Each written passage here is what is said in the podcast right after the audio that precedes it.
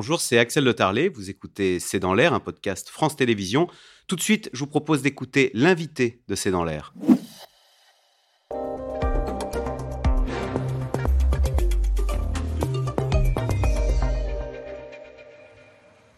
Lionel Moguin, bonsoir. Vous êtes journaliste à 60 millions de consommateurs et vous publiez cette enquête dans 60 millions de consommateurs qui concerne chacun d'entre nous, en fait. Hein. Enquête qui dit service public, il y a quelqu'un au bout du fil. Vous avez fait quelque chose de tout bête? Vous avez essayé? Comment, euh, vous avez fait votre enquête, d'ailleurs? Je vais vous poser la question plus simplement. Bon, on est parti du, constat qu'il y a un certain nombre de personnes, dont on peut faire partie de temps en temps, qui ont des difficultés à régler un problème avec l'administration ou qui ont besoin d'avoir une aide légitime, une aide au logement, etc. Et donc on, euh, on s'est mis à la place d'une personne âgée, d'une personne étrangère d'origine, et on a voulu euh, appeler les administrations parce que en leur disant moi j'arrive pas bien avec maladie, la retraite, etc. Donc vous avez pris votre téléphone. Voilà. Et alors J'arrive pas sur internet, je vous appelle. Vous avez calculé le taux d'appel inabouti. C'est quoi un appel inabouti? Un appel qui n'aboutit pas. Alors pour nous l'appel inabouti, c'est un appel ça ne répond pas. Deux appels, trois, c'est au troisième appel de plus de cinq minutes qu'on considère que c'est un appel inabouti. Trois tentatives où à chaque fois vous faites cinq minutes d'attente et ça répond toujours pas, vous cochez appel inabouti. Alors, qu'est-ce que ça donne? On va regarder. Le, bonnet d'âne des services publics, c'est, on va voir le, résultat, c'est l'assurance maladie. 72% d'appels inaboutis. C'est ça. Pratiquement trois quarts de nos appels, on n'a eu personne au bout du fil. On demandait simplement euh, le renouvellement de notre carte, vitale, c'était le scénario. Et donc pas moyen d'avoir un, agent euh, de la Sécu euh, au bout du fil pour avoir ce renseignement. Et quand on avait quelqu'un, eh ben, malheureusement, il nous renvoyait sur Internet alors même qu'on venait de préciser qu'on n'avait pas Internet ou qu'on avait des difficultés avec. Ah, c'est ça, parce qu'on finit par avoir quelqu'un. D'ailleurs, comment on est reçu? Parce qu'on imagine que les gens, s'ils répondent pas, c'est qu'ils sont débordés. Donc, est-ce qu'ils sont excédés? Comment ça se passe? Quand, à la fin, à la quatrième tentative, on finit par avoir quelqu'un Alors, par rapport à notre enquête de 2016, on note un progrès. C'est que les relations sont courtoises. On est poliment accueillis. Les gens parlent correctement. Il y a six ans, on avait constaté une sorte de discrimination à l'égard des personnes avec un accent étranger ou des gens manifestement âgés qui faisaient répéter. Là, pas du tout. Simplement, c'est trop rare, quoi. C'est très rare qu'on tombe sur un agent quand on appelle l'assurance maladie, mais également la caisse d'allocation familiale. Et alors, euh, là où le, serpent se mord la queue, c'est pourquoi on appelle? C'est parce qu'on n'y arrive pas sur Internet. Et qu'est-ce qu'on vous dit au téléphone quand euh, vous avez enfin quelqu'un qu'est-ce qui, Quelle est sa solution? Ben, Bon an, mal an, même poliment, même courtoisement, on, on est renvoyé sur le site Internet et c'est à devenir fou. Quoi. Vous allez sur le site de la retraite et vous aurez toutes les explications et vous pourrez faire votre dossier en ligne. C'est en gros, c'est ce qu'on vous dit. C'est ça. Alors, pour être très juste, on a eu des agents qui ont correctement répondu à nos questions, on a eu les renseignements qu'on demandait, on a eu euh, accès à ce qu'il fallait faire pour obtenir telle ou telle aide qu'on demandait. Donc ça existe. D'accord, mais c'est un peu la loterie, quoi. C'est totalement la loterie et c'est donc une rupture d'égalité. Euh, il faut vraiment avoir beaucoup de chance pour tomber sur un agent qui vous donne euh, les les bonnes réponses. Et vous avez deux statistiques qui montrent que, bah non, Internet, c'est pas la solution à tous les problèmes. Je les donne, ces statistiques. 15% des Français n'ont pas Internet et 28% des Français, c'est-à-dire plus d'un sur quatre, estiment ne pas être en mesure d'effectuer une démarche administrative sur Internet. Lionel Mouguin, avant de vous faire réagir, je vous propose d'écouter cet extrait. C'est une commerçante euh, qui a 70 ans, qui a travaillé toute sa vie et qui n'arrive pas, c'est un scandale, qui n'arrive pas à toucher sa pension de retraite parce qu'exactement comme vous venez de le décrire, on lui a dit de faire son dossier sur Internet, et bien elle n'y arrive pas à cause d'une simple histoire d'email. Du coup, elle a décidé de se faire aider. On regarde ce court extrait. Euh, d'ailleurs, elle le prend avec philosophie, je trouve, cette dame. on regarde.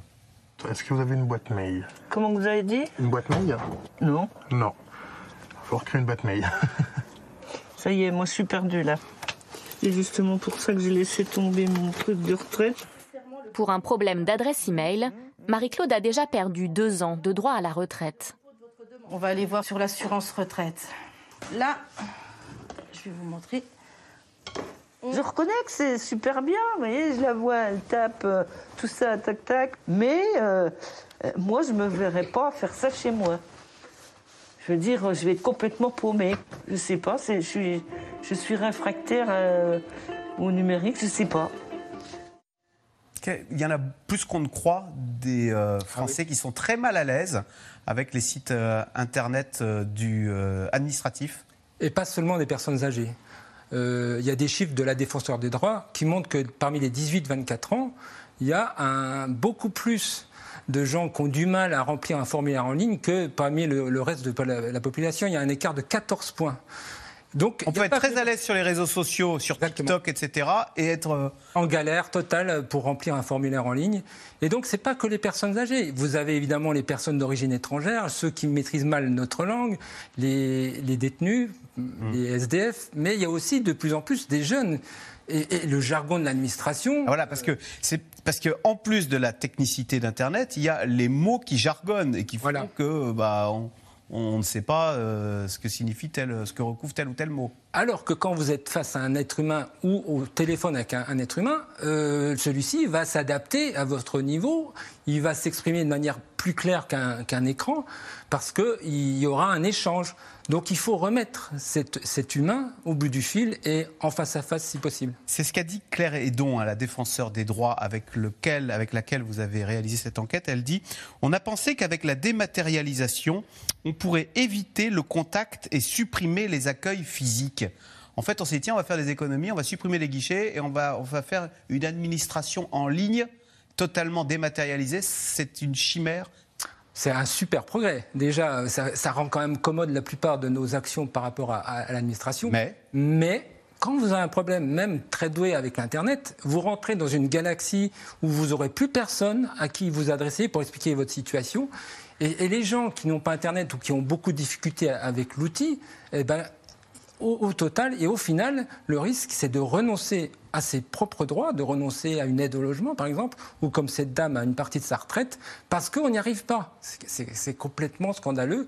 Il faut revenir à un canal humain au téléphone ou en face à face. Vous dites c'est au service public, enfin elle dit, hein, c'est au service public de s'adapter aux besoins et aux situations. Et c'est vrai que bien souvent on a l'impression que c'est au contraire c'est à nous de nous adapter au site internet du service public. Ça veut dire quoi? Alors ça veut dire qu'il faut rester papier crayon gomme, j'allais dire. Il faut peut-être même avoir une démarche pro- proactive vis-à-vis de cette dame qui depuis deux ans ne touche pas sa retraite et euh, ça, ne gêne personne dans l'administration. Exactement, il faut aller vers l'usager. On a fait beaucoup d'efforts pour s'adapter à la dématérialisation. Il faut aussi que l'administration aille et s'adapte à, ces usagers qui euh, n'ont pas la possibilité euh, d'utiliser Internet.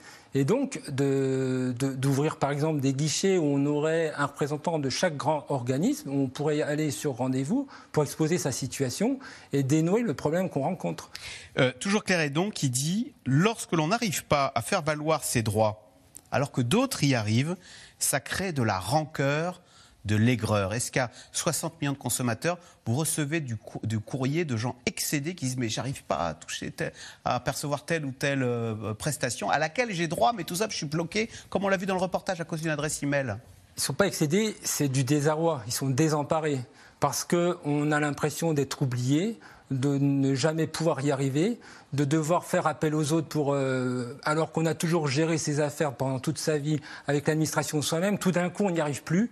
Et là, il y a un sentiment d'abandon et outre le fait que par- parfois on a vraiment besoin des aides auxquelles on a droit. Eh, mais alors, des aides auxquelles on a droit, il y en a une multitude d'aides auxquelles on a droit. Est-ce qu'on n'est pas un peu perdu? Vous avez vu là, il y a un chèque carburant euh, qui est ouvert à 10 millions de Français. Bah, il n'y a que 3 millions de Français qui ont demandé ce chèque carburant. Est-ce qu'on n'est pas aussi un petit peu perdu dans cette jungle de toutes ces aides? On ne sait pas très bien comment les réclamer, si on y a droit, etc. Est-ce que c'est pas ça aussi d'ailleurs qui fait qu'on appelle de plus en plus les, les services publics parce qu'on est perdu? Oui, alors on a quand même soumis nos résultats aux organismes concernés parce que c'est notre méthode, c'est-à-dire euh, donnez-nous des explications à ces résultats parfois catastrophiques. Et effectivement, les organismes concernés nous disent depuis la pandémie, il y a une explosion des appels téléphoniques, c'est que les gens veulent avoir quelqu'un d'humain euh, à qui parler. Et donc, l- apparemment, ils ont du mal à suivre, ils n'arrivent pas à recruter les opérateurs. euh, euh, Ah, c'est pas nécessaires. par méchanceté en se disant tiens, moins on va rendre service, moins on, aura à payer de prestations. Ah non, parce que là, ils ne rendent pas service et ils manquent à leur devoir et ils créent une rupture d'égalité face euh, aux droits auxquels on a droit. Et donc, effectivement, euh, le problème, c'est de remettre de, l'humain tout en gardant les, commodités de l'Internet. Mais si cette enquête peut permettre de, de prendre conscience que les personnes en difficulté et même les autres ont besoin d'un être humain pour régler leurs problèmes administratifs. Lionel Mauguin, 60 millions de consommateurs, service public, répondez. Merci pour euh, cette enquête hein, qui fait œuvre de salut public. Vous restez sur France 5 tout de suite. C'est dans l'air. On revient sur la journée de mobilisation euh, mardi prochain. Euh, C'est dans l'air qui est intitulé Retraite, les syndicats peuvent-ils gagner?